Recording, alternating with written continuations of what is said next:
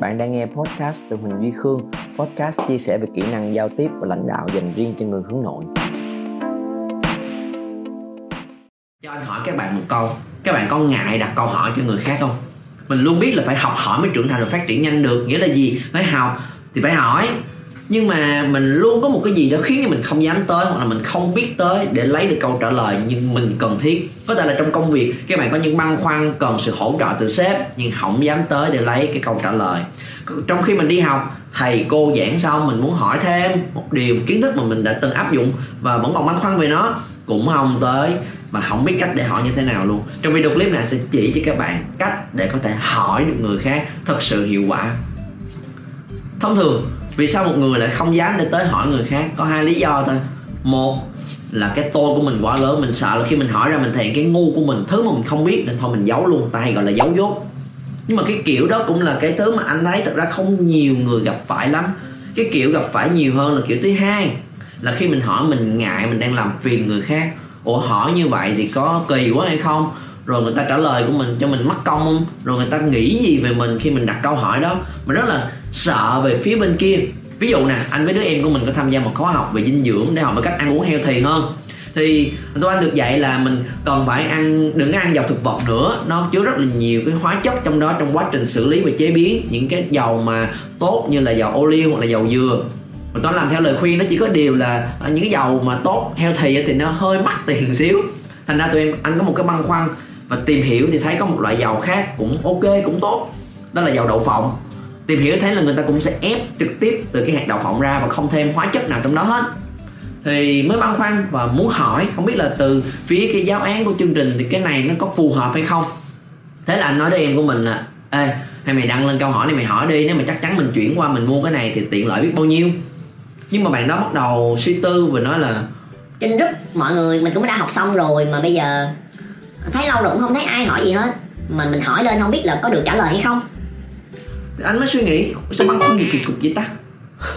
Thì cứ đăng lên đi, mình có băn khoăn mình cứ hỏi rồi người ta có trả lời hay không, rồi mình tính sao? Mình hỏi thêm, hoặc là mình tìm cách nào đó thuận tiện hơn. Nhưng khi nghĩ kỹ lại thì anh thấy là hình như cái băn khoăn chính của đứa em của mình không phải là người ta có trả lời cho mình hay không, mà là nó ngại khi mình cứ hỏi giống như vậy. Trong khi đã học xong rồi rồi, lần trước nó cũng đã từng hỏi ba, bốn lần giống như vậy. Thì bây giờ hỏi nữa, có kỳ quá hay không? Có làm phiền người ta quá hay không? Cho nên, anh muốn giải đáp cho các bạn cái tình huống đó. Mình cần phải hỏi như thế nào? Có làm phiền người ta hay không? Có, nếu các bạn hỏi sai cách. Mọi người hay nói là không có câu hỏi ngu. Cứ hỏi đi, nhưng thật ra cũng có câu hỏi ngu đấy. Khi mà cái câu hỏi nó thể hiện mình không có cái sự suy nghĩ thấu đáo, tìm hiểu, chín chắn trước khi đặt ra một câu hỏi. Nên cái mà muốn dạy cho các bạn được gọi là ask with intelligence. Intelligence ở đây không chỉ là trí thông minh, mà nó còn là những cái thông tin, những cái content, những cái nội dung mà các bạn tiêu thụ và tiếp thu vào trong đầu của mình. Và mình có cân nhắc, suy nghĩ, chọn lọc cái nào hay, giữ lại, cái nào không cần thiết thì lược bỏ qua thì những thứ còn động lại trong đầu của mình là intelligence. Thì làm sao? Hỏi với cái intelligence nếu một câu hỏi mà làm phiền người khác nó sẽ trông giống như vậy nè. À, dạ cho em hỏi là dầu đậu phộng có ăn được hay không ạ? À? chấm hỏi. Trong cái câu hỏi đó nó khiến cho người khác có thể cảm nhận được là ồ cái bạn này đã tìm hiểu gì chưa? Bạn này có khi là một người rất là lười biếng. Thấy cái gì? Cần hỏi cái là hỏi lên liền. Không có tự tư duy và động não của mình trước. Nghiên cứu tìm hiểu rõ ràng cho tới khi nào không thể nào mà tìm ra câu trả lời rồi mới bắt đầu hỏi. Thì nhìn vào nó không thể hiện được chuyện đó cái thứ nhất. Cái thứ hai, người ta cũng không biết là cái câu trả lời, cái câu hỏi đó có thực sự quan trọng với cái người hỏi hay không.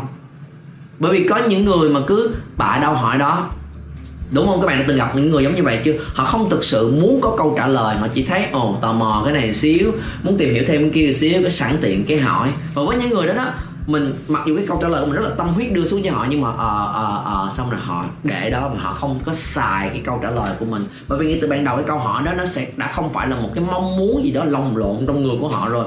Chỉ là một câu hỏi vu vơ thôi. Thì cái người trả lời xong họ sẽ cảm thấy rất là tiếc. Giống như là các bạn đem câu trả lời về và mình dục vô sọt rác liền không xài. Không cảm nhận được sự trân trọng và cũng không, họ sẽ không có cảm nhận được cái câu hỏi, câu trả lời của mình có giúp ích được cho nhiều người người kia hay không. Thì phí thời gian trả lời và phí cái công sức của mình phải suy nghĩ và đưa ra câu trả lời sao cho người ta có thể hiểu được. Cho nên cái câu hỏi của mình làm sao thể hiện được cả hai yếu tố đó? Một là cái băn khoăn này nó quan trọng với các bạn như thế nào? Mà mình thực sự rất là muốn biết câu trả lời như thế nào? Cái thứ hai các bạn đã làm gì để tự tìm câu trả lời cho chính bản thân mình? Thì khi đó có thể hỏi giống như vậy. Dạ à, trong chương trình em thấy là mình cần học cách ăn dầu ô liu và dầu dừa. Tuy nhiên có một vấn đề là hai loại dầu này nó không được kinh tế lắm. Thì có thể là hi hi ha ha, mở mặt vô cho cái ý nó vui vẻ hơn, đúng không? Thì sau khi tìm hiểu thêm thì em thấy có một cái loại dầu là dầu đậu phộng, mà nghiên cứu thấy là người ta cũng ép trực tiếp từ cái hạt đậu phộng ra. Thì không biết là cái loại này có thể sử dụng được hay không nếu mà được thì tụi em có thể xài để kinh tế tiết kiệm hơn, còn nếu không thì tụi em vẫn sẽ tìm cách để xài các loại dầu à, healthy để được học. Thầy, cô, mọi người cho em cái ý kiến trong chuyện này nhé. Thì khi nhìn vào chuyện đó, các bạn sẽ thấy nó hoàn toàn khác biệt. Mình mô tả cho người ta thấy cái quy trình suy nghĩ của mình. Nghĩa là người ta thấy, ô, người này là người có động não, có áp dụng, có tinh thần và quá trình tìm kiếm để thực sự ra được cái loại mới này mà mình không biết mình cũng đã chỉ biết được tới nhiêu đây thứ thôi. Còn thứ này thì thì phải là người chuyên môn cao hơn mới biết mà mình muốn hỏi và nhờ sự trợ giúp trong chuyện đó. Thì thấy bạn này rất là xứng đáng để được hỗ trợ. Cái thứ hai thì có lý do rất là rõ ràng. Ồ đúng là cái loại dầu healthy thì nó cũng sẽ mắc tiền hơn. Uhm, thì bạn này nghiêm túc với câu hỏi của mình mà nó thật sự quan trọng với bạn đó. Có giá trị nên nếu mình đưa ra câu trả lời họ sẽ rất vui mừng vì nhận được cái câu trả lời đó. Thì các bạn có thể hiểu thêm một khía cạnh nữa từ phía người trả lời nè. Thật ra là nếu khi người ta đã thấy được cái tầm quan trọng rồi á, thì không chỉ là trả lời cho một mình mình, họ sẽ nhận ra là ô nếu bạn này có băn khoăn thì chắc sẽ có nhiều người cũng băn khoăn. Và ở những ở Việt Nam hoặc là ở châu Á, nhiều người cũng sẽ băn khoăn chung giống như vậy. Thì khi trả lời cho anh xong, thì cái câu hỏi mà câu trả lời đó có thể được bổ sung ngược lại vào giáo án để cải tiến chương trình. Để chương trình lần sau hay hơn giải đáp được tốt hơn mà ngay từ ban đầu có thể đưa ra cho mọi người biết luôn là có những giải pháp nào thay thế, có những loại nào được, loại nào không, và sẽ làm dày cái giáo án của chương trình lên và sẽ nâng cao giá trị của chương trình. Thì đó là một cái câu hỏi win-win, vừa giúp cho người đặt câu hỏi và vừa giúp được cho cái người có cái câu trả lời đó và không ai phí thời gian dành cho ai hết. Các bạn có thấy sự khác biệt đó không? Thành ra là mỗi lần mình đặt câu hỏi, mình đừng đặt ra một cách ngu ngơ, mình đừng đặt ra một cách bừa bãi, mình đừng đặt ra ngắn gọn quá, mình mình chỉ đưa ra đúng cái cái phần mà mình cần hỏi thôi, mình phải giải thích cho người khác hiểu về quá trình mình đi tìm câu trả lời cho câu hỏi này đã và đang như thế nào. Và thứ mà còn tồn động là gì? Và cái thứ hai, nó quan trọng với mình như thế nào? Thì khi khi đó cái người có trách nhiệm, có chuyên môn, có vai trò cụ thể, họ sẽ rất sẵn lòng để đưa đến câu trả lời cho các bạn. Và nếu nghe tới đây, có thể comment xuống phía dưới, ứng dụng liền luôn. Các bạn có cái băn khoăn, câu hỏi gì từ những video clip các bạn xem trên kênh của anh hay không? Không chỉ là clip này, những cái bài học từ những clip khác nữa. Có một băn khoăn mà chưa tiện hỏi, ngại hỏi, không dám hỏi, hoặc là để lát nữa hỏi rốt cuộc không hỏi luôn. Thì xem lại và có thể comment ở dưới video clip này và chia sẻ cho anh biết, giống như là cái anh đã chỉ với các bạn. Là con, cái băn khoăn đó quan trọng gì với mình? Mình đã áp dụng nó như thế nào rồi, mình tìm hiểu, vận dụng nó như thế nào để mà còn câu hỏi tồn động ngày hôm nay? Comment xuống phía dưới để ứng dụng liền cái chúng ta vừa mới chia sẻ với nhau luôn xem.